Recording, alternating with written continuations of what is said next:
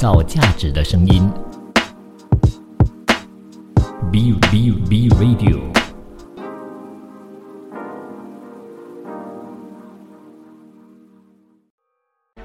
从在地走向国际，从新视角观望世界，从吉隆坡看天下。准时留守着从吉隆坡看天下。你好，我是 Kim 碧琴。那这一档节目啊，就会和大家来分享全球的经济消息嘛。说到经济的时候呢，我们就会知道和钱相关，同时也都和富豪们相关。根据美国非盈利机构硅谷联合投资就发布了一个最新的硅谷指数，那这一个美国科技人才聚集地呢，哇！太厉害了，拥有这高达八十五位的亿万富豪，好羡慕啊！多么希望自己就是其中的一位呢？您知道吗？在这八十五位亿万富豪当中啊，有其中八位富豪的财富呢，就已经是超过了硅谷。底层一半家庭的财富总和到底是有多少钱呢？那根据最新的硅谷指数，虽然二零二一年全美国贫富差距缩小了大约百分之三，但是呢，硅谷地区的贫富差距啊却是扩大了百分之五啊。近这几年来呢，科技公司的飞速增长也帮助催生了一波百万富翁以及亿万富翁。硅谷联合投资的 CEO 拉塞尔汉考克呢，他就说到啊，他们的贫富差距呢是全美国最大的。硅谷有八十五位的亿万富翁，是全球第三大富豪的聚集地，仅次于纽约以及香港。那就刚刚我们所说到啊，其中八位的亿万富翁的财富呢，更是超过了硅谷底层一半家庭的财富总和，而其中七位呢，都是来自科技业，他们是 Google 的联合创始人拉里·佩奇以及谢尔盖·布林，Google 的前 CEO 艾里克·施密特，还有 Meta 的 CEO 马克·扎克伯格，英伟达的 CEO 黄仁勋，WhatsApp 的联合创始人杨库姆，以及乔布斯的遗孀劳。伦斯·鲍威尔·乔布斯，而第八位的富豪呢，则是来自金融业，也是美国最大在线经纪公司嘉信理财的创始人查尔斯·施瓦布。那根据福布斯截至二零二二年十二月的数据呢，这八位富豪。每个人的财富当中啊，就包括了现金、房地产还有投资，都是至少价值一百亿美元的。所以他们这几位的总财富呢，大大约就有着二千六百亿美元了。有这么多的财富啊，要好好利用才是啊，不然的话真的是浪费呀！我只能这么说。然后我们再看看另外一位也是超级富豪股神巴菲特。那股神巴菲特的伯克希尔哈撒韦公司呢，在上季啊，除了是大幅减持了台积电美国存托凭证之外呢，他也大卖了金融股啊。但是呢，他就加码三档的股票，包括了呃 Apple 啦，然后媒体业者就是帕莱蒙全球，以及建材制造商路易斯安那太平洋公司。根据十四日提交的十三 F 的报告呢，伯克希尔哈撒韦公司在去年第四季呢，就将台积电 ADR 大砍了百分之八十六，至八百二十九万股，远低于第三季新建仓的六千万股，持股价值呢更是剩下六亿一千七百七十万美元。另外呢，该公司也都大卖了金融股啊。将纽约的呃梅隆银行持股减码百分之六十到二千五百一十万股。持股价值剩下十一点四亿美元，同时呢，几乎是出清美国合众银行，大砍百分之九十，剩下二点九一亿美元，并且呢，也都小幅减码了车贷服务业者，也就是盟友金融公司。那该公司其实啊，也都减持了游戏大厂动视暴雪，减码高达百分之十二。那伯克希尔哈撒韦公司在上一个季度呢，就加码原本啊就持有的三档股票啊，包括了再增持第一大持股部位苹果公司的股票，买进了大约三十三点三万股，总持股价值为一千一百六十三亿美元。那苹果股价呢，在去年第四季的时候是有所走跌啊，最高呢从九月初的一百六十三点四三美元，而在十一月初的时候就曾经是跌至了一百三十四点八七美元，就反映了巴菲特可能逢低加码的消息。派拉蒙全球公司在上个季度呢就获得该公司买盘的青睐哦，截至十二月底呢，该公司加码。买进二百四十万股派拉蒙的股票，价值呢更是超过了四千亿美元。而伯克希尔哈撒韦公司也都加码了建材制造商路易斯安娜太平洋公司，持股提高了百分之二十二，使得总价值呢是达到了四点一七亿美元。再看看另外一位非常有钱的，同时也是我们的前亚洲首富阿达尼的消息。那这一位印度亿万富豪阿达尼麾下陷入困境的企业集团，也就是阿达尼集团呢，就表示到说啊，他们现在呢拥有充足的现金储备的，那么他的上市公司也能够为他们的债务再融资。美国做空机构信登堡研究公司在上一个月，大家就知道啊，因为他们发布了批评性的调查报告。而在这之后呢，上述的评论呢，就出自一份目的呢，就是在让投资者安心的信用报告。阿达尼集团债券收益率飙升，将使到再融资成本呢，就会变得高得非常的惊人。而在集团公司偿还借款的过程当中，外界就对他们的现金状况的关注度呢，就是大大的增加。那就是换句话哦，呃，看热闹不嫌事多啊，这样子啦。那根据星期二所发布的一个数据呢，截至九月底的时候，阿达尼集团债务总额呢，大约就是为二点二六万亿卢比，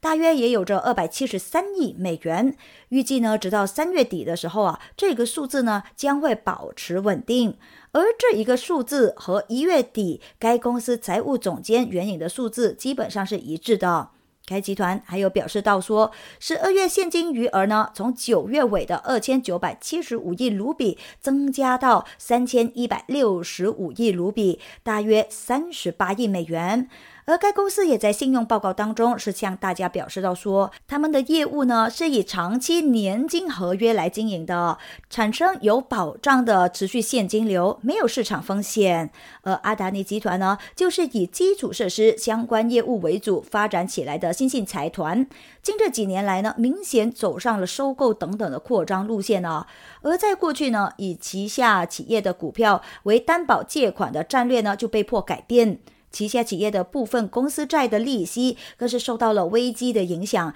一度呢是由百分之六啊就上升到百分之三十区间。还有报道就指说啊，阿达尼企业呢终止了发行原用做来呃其他用途的公募债呢。可是关于这一点呢，因为我们暂时还没有收到任何啊由官方呃所发出的这个最终的宣明啊，所以我们还是不宜多说了哈，还是等待官方呃宣布了有什么最最确实的消息，让我们再和大家好好的做分享好了啊。来，我们再看看阿里巴巴的消息啊。那近期来呢，阿里巴巴集团出售了他们在印度数码支付平台 Paytm 的剩余的股份呢，还暗示着说呢，呃，在印度的投资战略，或许将会发生一些些的调整。印度国家证券交易所的数据就显示到，阿里巴巴已经出售了 PTM 运营商 One 九十七 Communications 的剩余股份，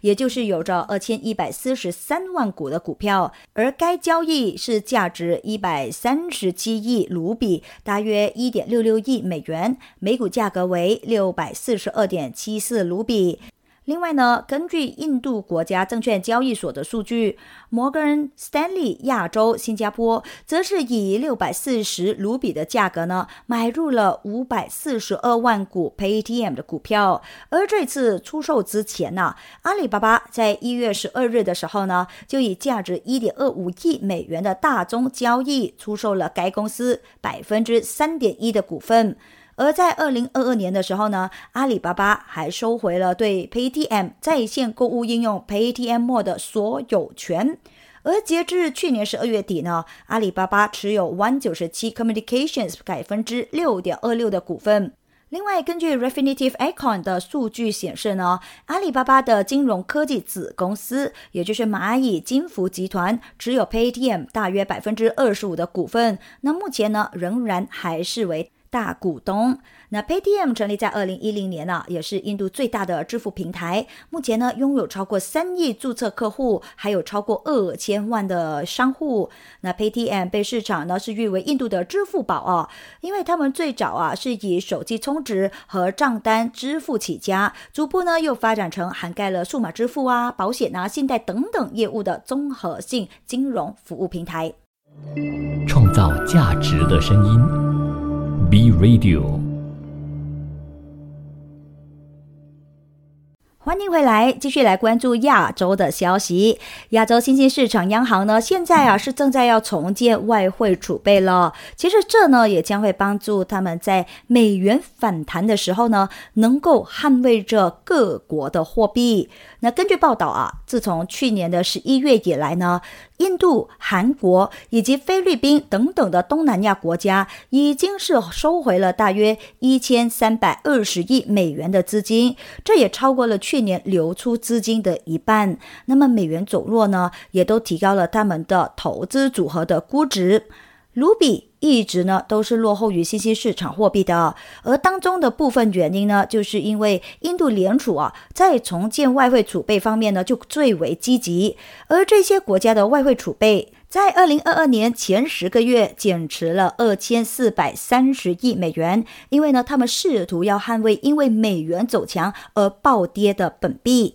重建外汇储备呢，也可能会有助于亚洲这些市场啊，呃，抵御潜在的美元反弹的。因为呢，一些交易员开始在定价当中，呃，计入更高的美国利率峰值，这呢，也将会打击市场啊对风险资产的需求。野村控股的策略师呢，就表示到说，由于去年大部分的时间，大量的外国投资组合外流以及减仓，那么如果说投资者继续将资产重新配置到新兴市场或者是亚洲部分的话呢，他们相信呢，除了日本外的亚洲央行将会在未来几个月呢，广泛积累着外汇储备。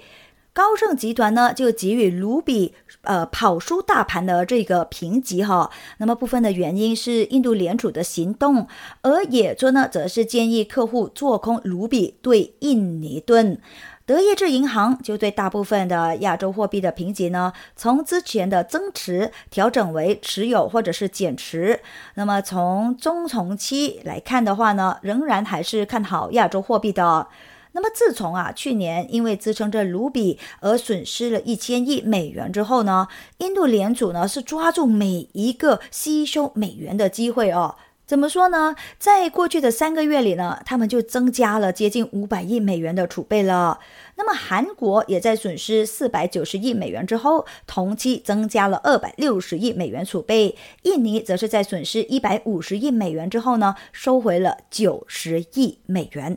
另外一方面，日本内阁府呢在十四日啊就公布了一个初步统计结果，有显示到呢，二零二二年日本的实际国内生产总值 GDP 小幅增长百分之一点一，增幅明显呢是比上年来的还要小啊。那么因为多重不利因素的叠加呢，去年日本经济增长是不及预期的，始终呢还是在低位徘徊当中。二零二一年的十二月份的时候呢，经济合作和发展组织就发布了日本经济形势展望的时候呢，就曾经认为说啊，日本二零二一年走出衰退之后呢，有望实现稳定扩张的。二零二二年经济增速呢，或许会达到百分之三点四。然而呢，因为全球经济遭受到了多重超预期因素的冲击，二零二二年的日本经济维持在低迷态势。第一季度以及第三季度两度呢，更是出现了负增长，GDP 仍然还没有恢复到疫情前的水平。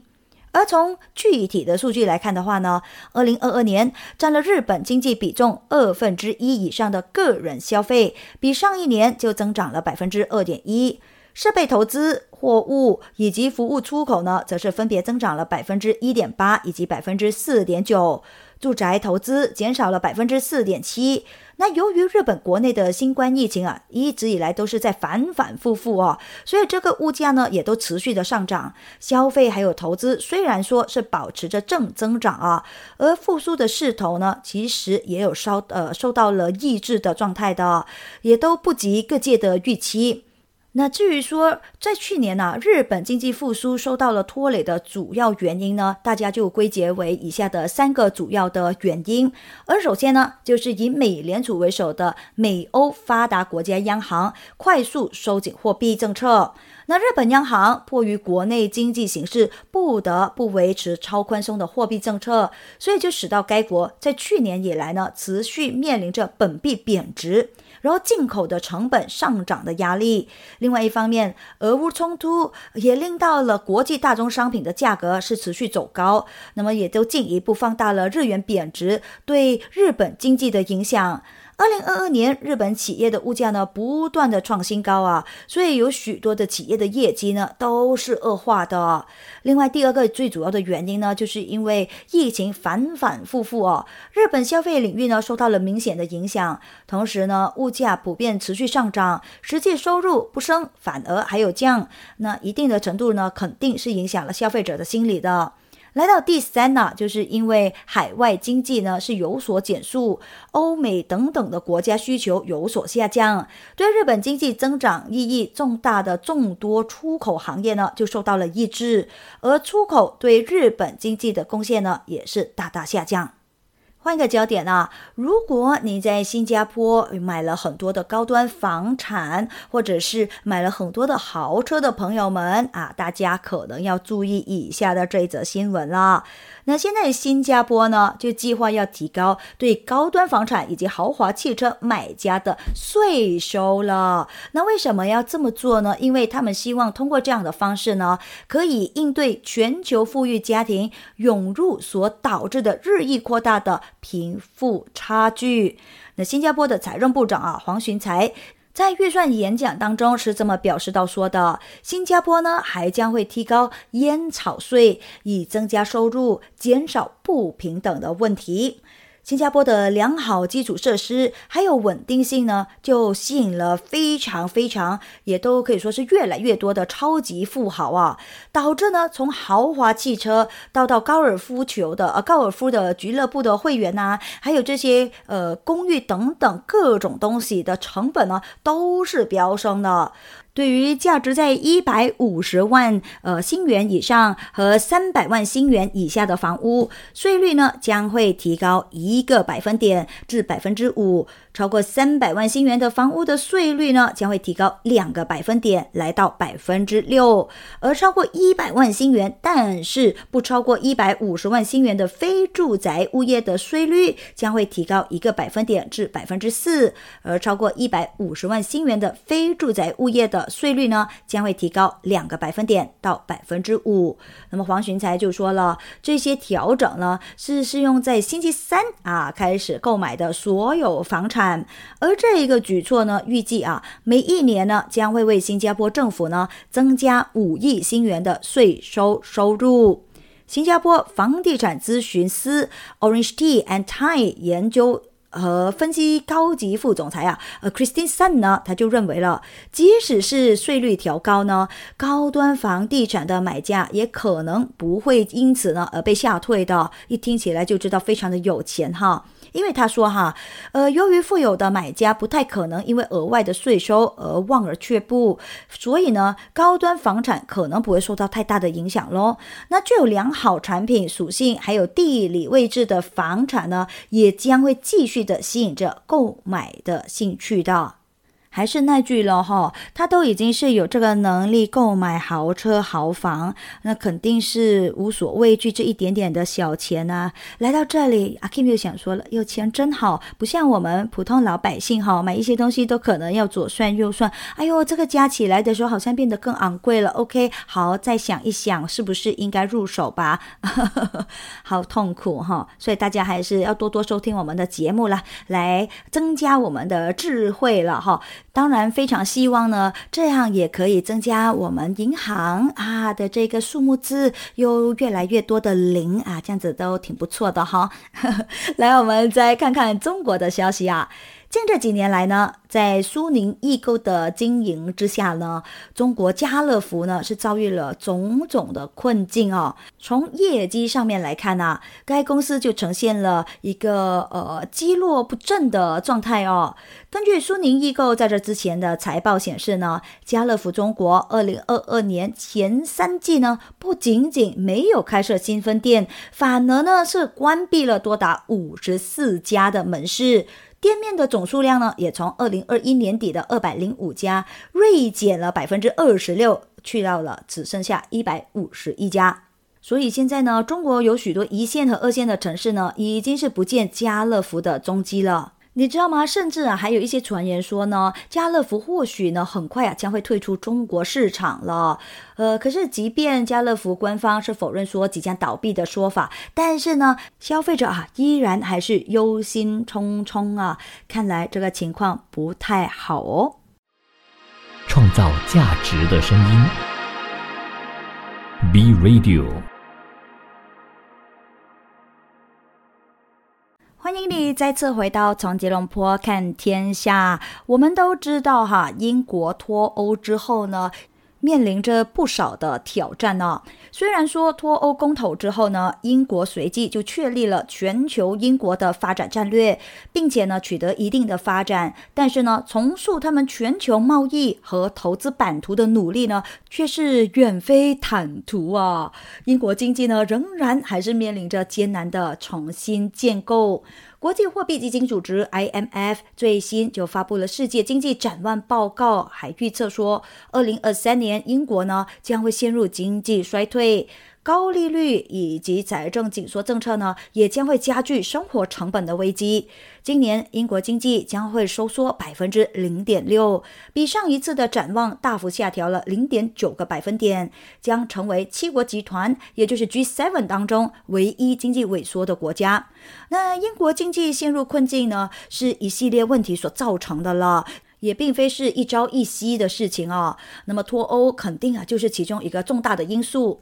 同时呢，新冠疫情又导致了经济放缓，然后地缘政治所引发的供应链受阻，俄乌冲突就导致了通胀飙升。还有的就是呢，英国国内政治不稳定啊，更是加剧了英国的经济衰退。那历时四年多的脱欧历程呢，给到英国的经济。政治和社会呢，都带来了巨大的冲击。英国经济面临艰难的重新建造。欧盟呢，就是英国最大的贸易伙伴嘛，进出口货物贸易呢，也都占了英国贸易总额一半以上。而欧盟也是英国重要的投资伙伴，英国更是有超过一半的外商投资呢，都是来自欧盟成员国，而欧盟也是英国对外投资的主要对象。英国统计局数据就显示到，英国在欧盟的资本存量呢是北美存量的两倍。那自从英国脱离了欧盟之后呢，势必啊将会重塑英欧贸易和投资关系的。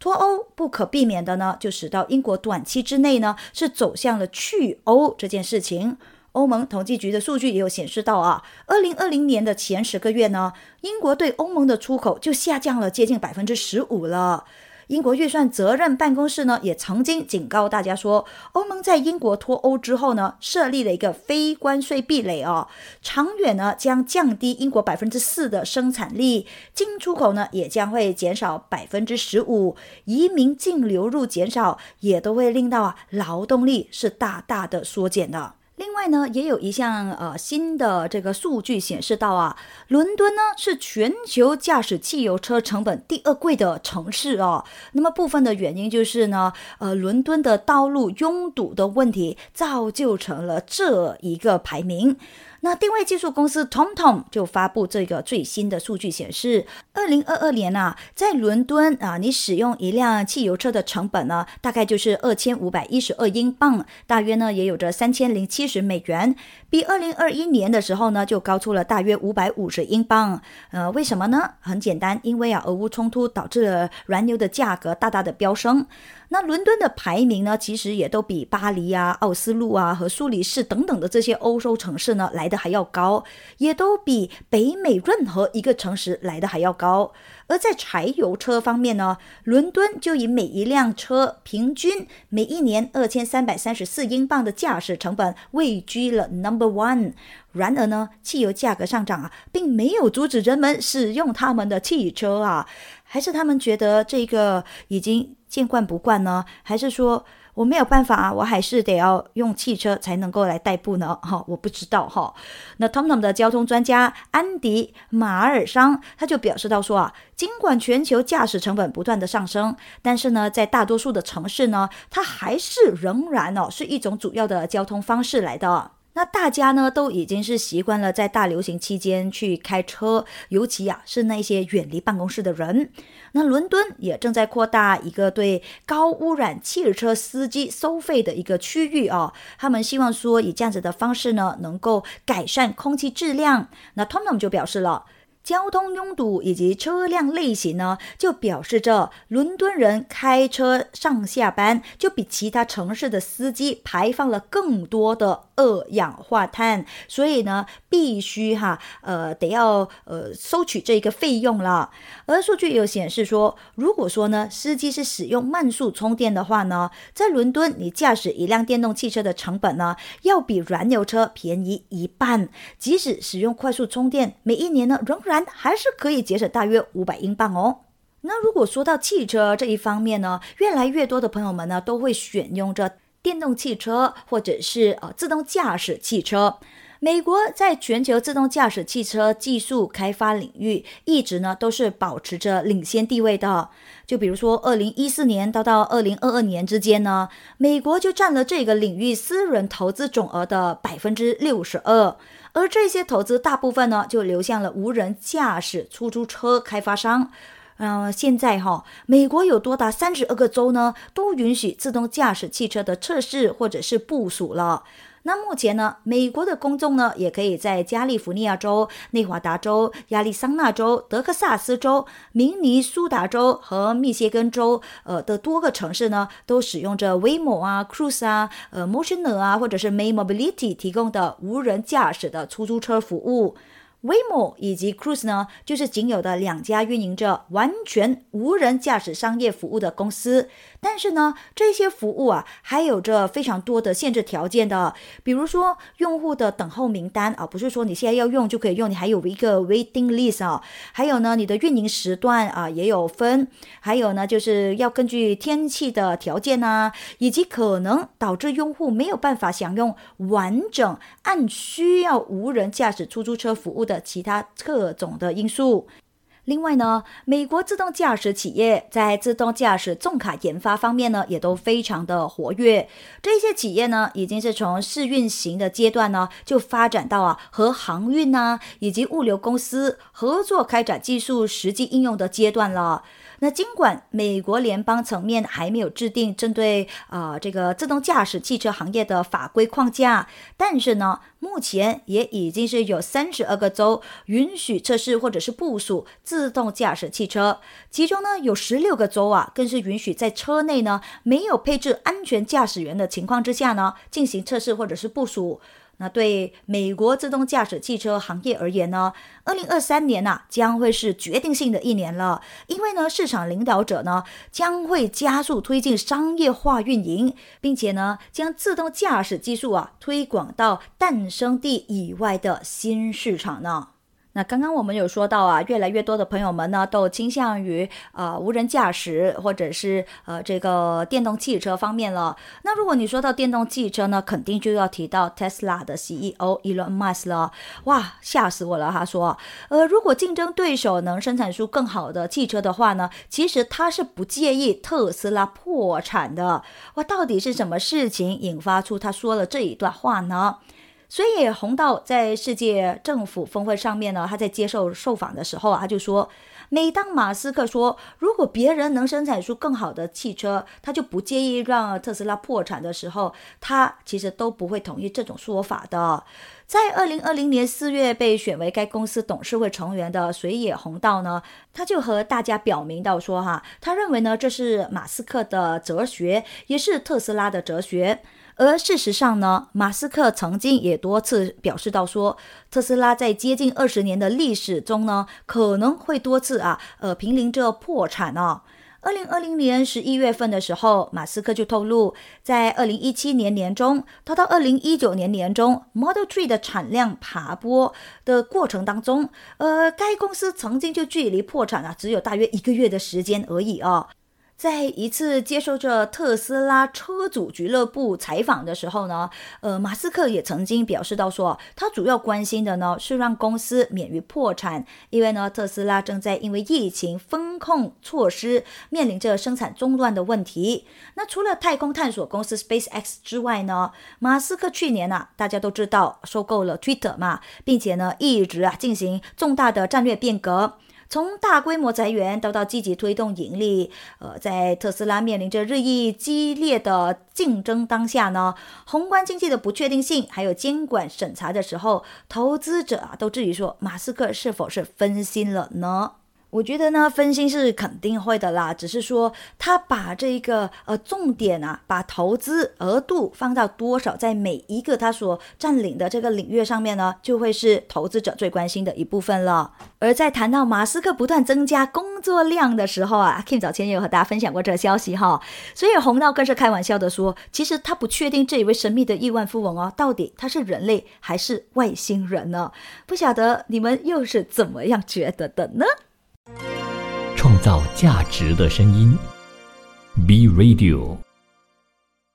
欢迎回来。全球性的大型企业科技软件公司甲骨文公司和在线的轿车服务，也就是优步，现在已经是宣布了，将会展开为期七年的战略性云合作。那目的呢，就是要加快优步的创新，协助呢将新的产品啊可以赶快的推向市场，并且呢也可以提高盈利的能力。随着优步是不断发展，并且呢进入到新的市场呢，该企业越来就越需要将资源呢集中在核心优势和战略性的计划上的。那通过将关键工作负债迁移到这甲骨文云基础设施远程软件服务，那么优步呢也能够实现基础设施现代化，同时呢也可以加快盈利的速度。优步呢也有向大家表示到说啊，优步呢是致力于改变人们、产品还有服务在各大洲或者是城市之间移动的这种方式。而在价格、性能、灵活性还有安全性方面呢，甲骨文公司就提供了理念的产品组合，可以帮助公司呢提供出色的客户服务，可以打造新产品，并且呢提高盈利能力。其实，除了甲骨文云基础设施远程软件服务，也就是我们所简称的 OCI 的这个协议之外呢，两家企业的战略合作还包括了其他的领域的。甲骨文公司呢将会成为优步的全球商业呃客户，那以优步作为全球员工出行和外卖的一个首选平台，而作为云合作伙伴关系的延伸，优步和甲骨文公司呢还将会继续共同致力于零售和交付解决方案的创新，包括提供最后一英里的物流服务，以实现呢更好的消费者体验。我觉得说这些就是 win-win situation 了啊。公司必须要发展成一种更成熟的模式啊，这样才能够走得更长久啊。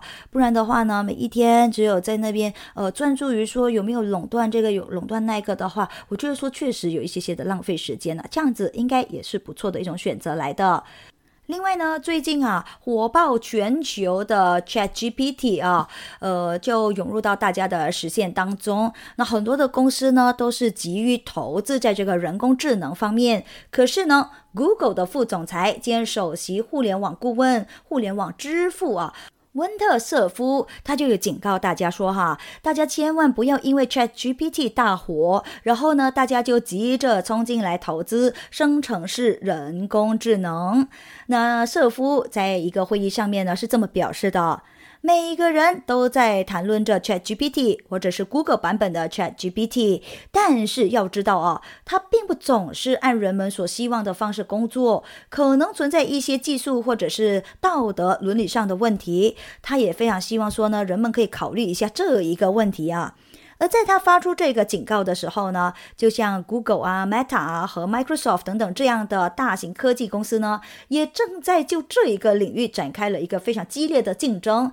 来确保他们这种的领先优势。同时呢，也迅速改进这一些仍然经常出错的技术哈。为什么会说仍然呃出错呢？大家赶快去收听回我们之前呃不用多啊这一个星期的呃这个内容，大家就已经知道略知一二到底发生些什么事了哈。那舍夫啊，自二零零五年以来呢，就一直是担任着副总裁兼首席互联网顾问的。他也被广泛呢是称之为互联网之父。他同时也是 TCP 呃 IP 协议和 Internet 体系结构的共同设计者。他指出说，不要仅仅因为技术真的很酷就进行投资。现在呢，还有很多不成熟的地方。他也说，聊天机器人所说的会做和实际做的之间呢，还是存在一些些差距的。他就举了一个很好的例子啊，他说，他让聊天机器人提供了自己的传记。那机器人给出的答案呢是真实的，尽管其中呢也有一些些不准确的地方。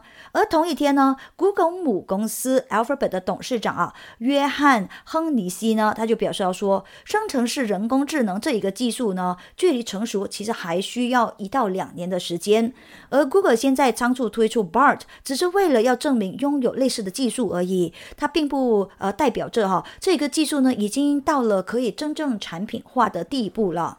其实他所说的，我相信在座的或者是在收听着这档节目的朋友们心里都有数了哈，都知道，嗯，怎么可能会这么快呢？一个说出来，另外一个就啊，我我也出了，我也出了，我也出了，嗯，大家都拼命在赶来，呃，赶去，要想要得到这个领先优势的时候，就。没有注意到的小细节就这样产生出来，就让大家看笑话了。所以其实有的时候我还是觉得说，我们只要放一些些消息出来，呃，但是呢，也要和大家说，但是我们还没有真正的能够做到研发出一种非常成熟的这种技术，我觉得也都 OK。嗯，不晓得哦，可能每个人都有不一样的想法，每一个策略都不一样吧。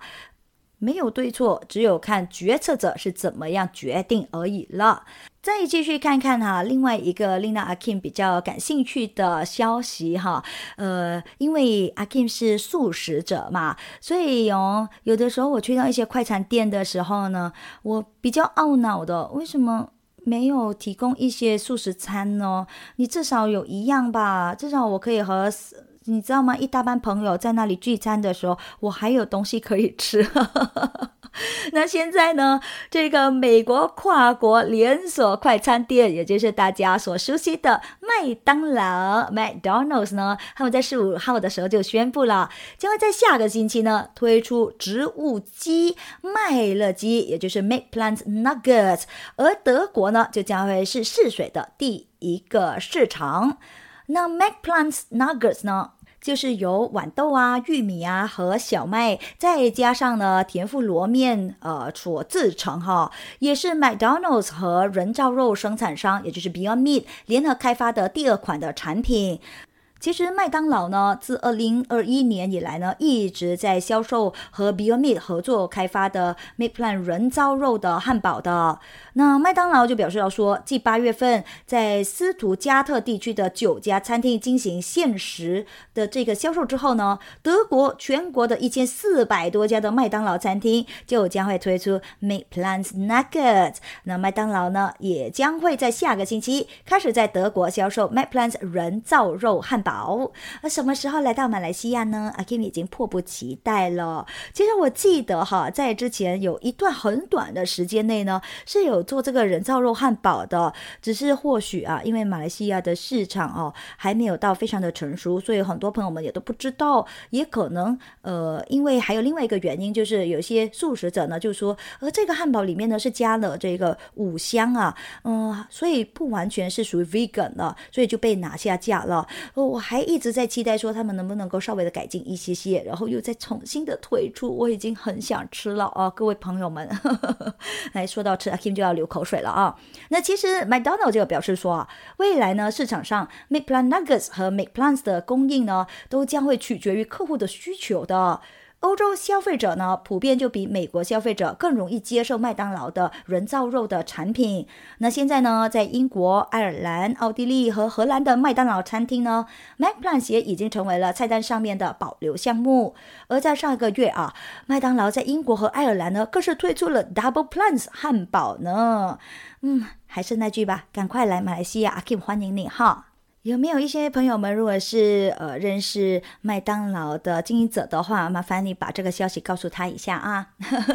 阿 Kim 在这里谢谢你了。那说到了买东西啊，很多人呢都会选择在线上购物的。那在疫情期间呢，哇，好多的购物平台都陆陆续续的出现了。可是现在 Instagram 就宣布说，将会从三月份开始呢，将会不再让创作者在直播当中标注产品。从二零二三年的三月十六。六日开始呢，用户没有办法在 Instagram 的呃直播当中为产品贴标签。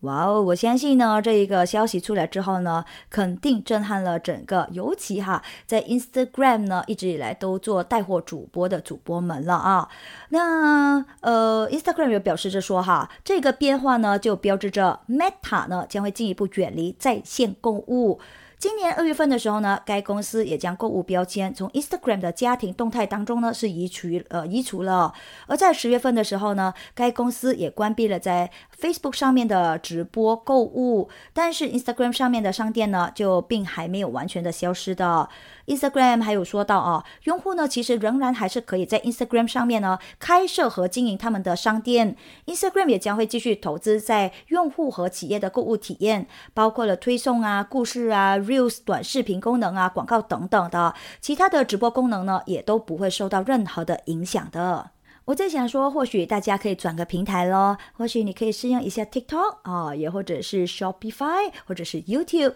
Amazon 都 OK 的吧，一定有很多的出路的。好啦，今天的分享就到这里告一段落啦，我是 King 碧琴，我们下次见了，拜拜。创造价值的声音，Be Radio。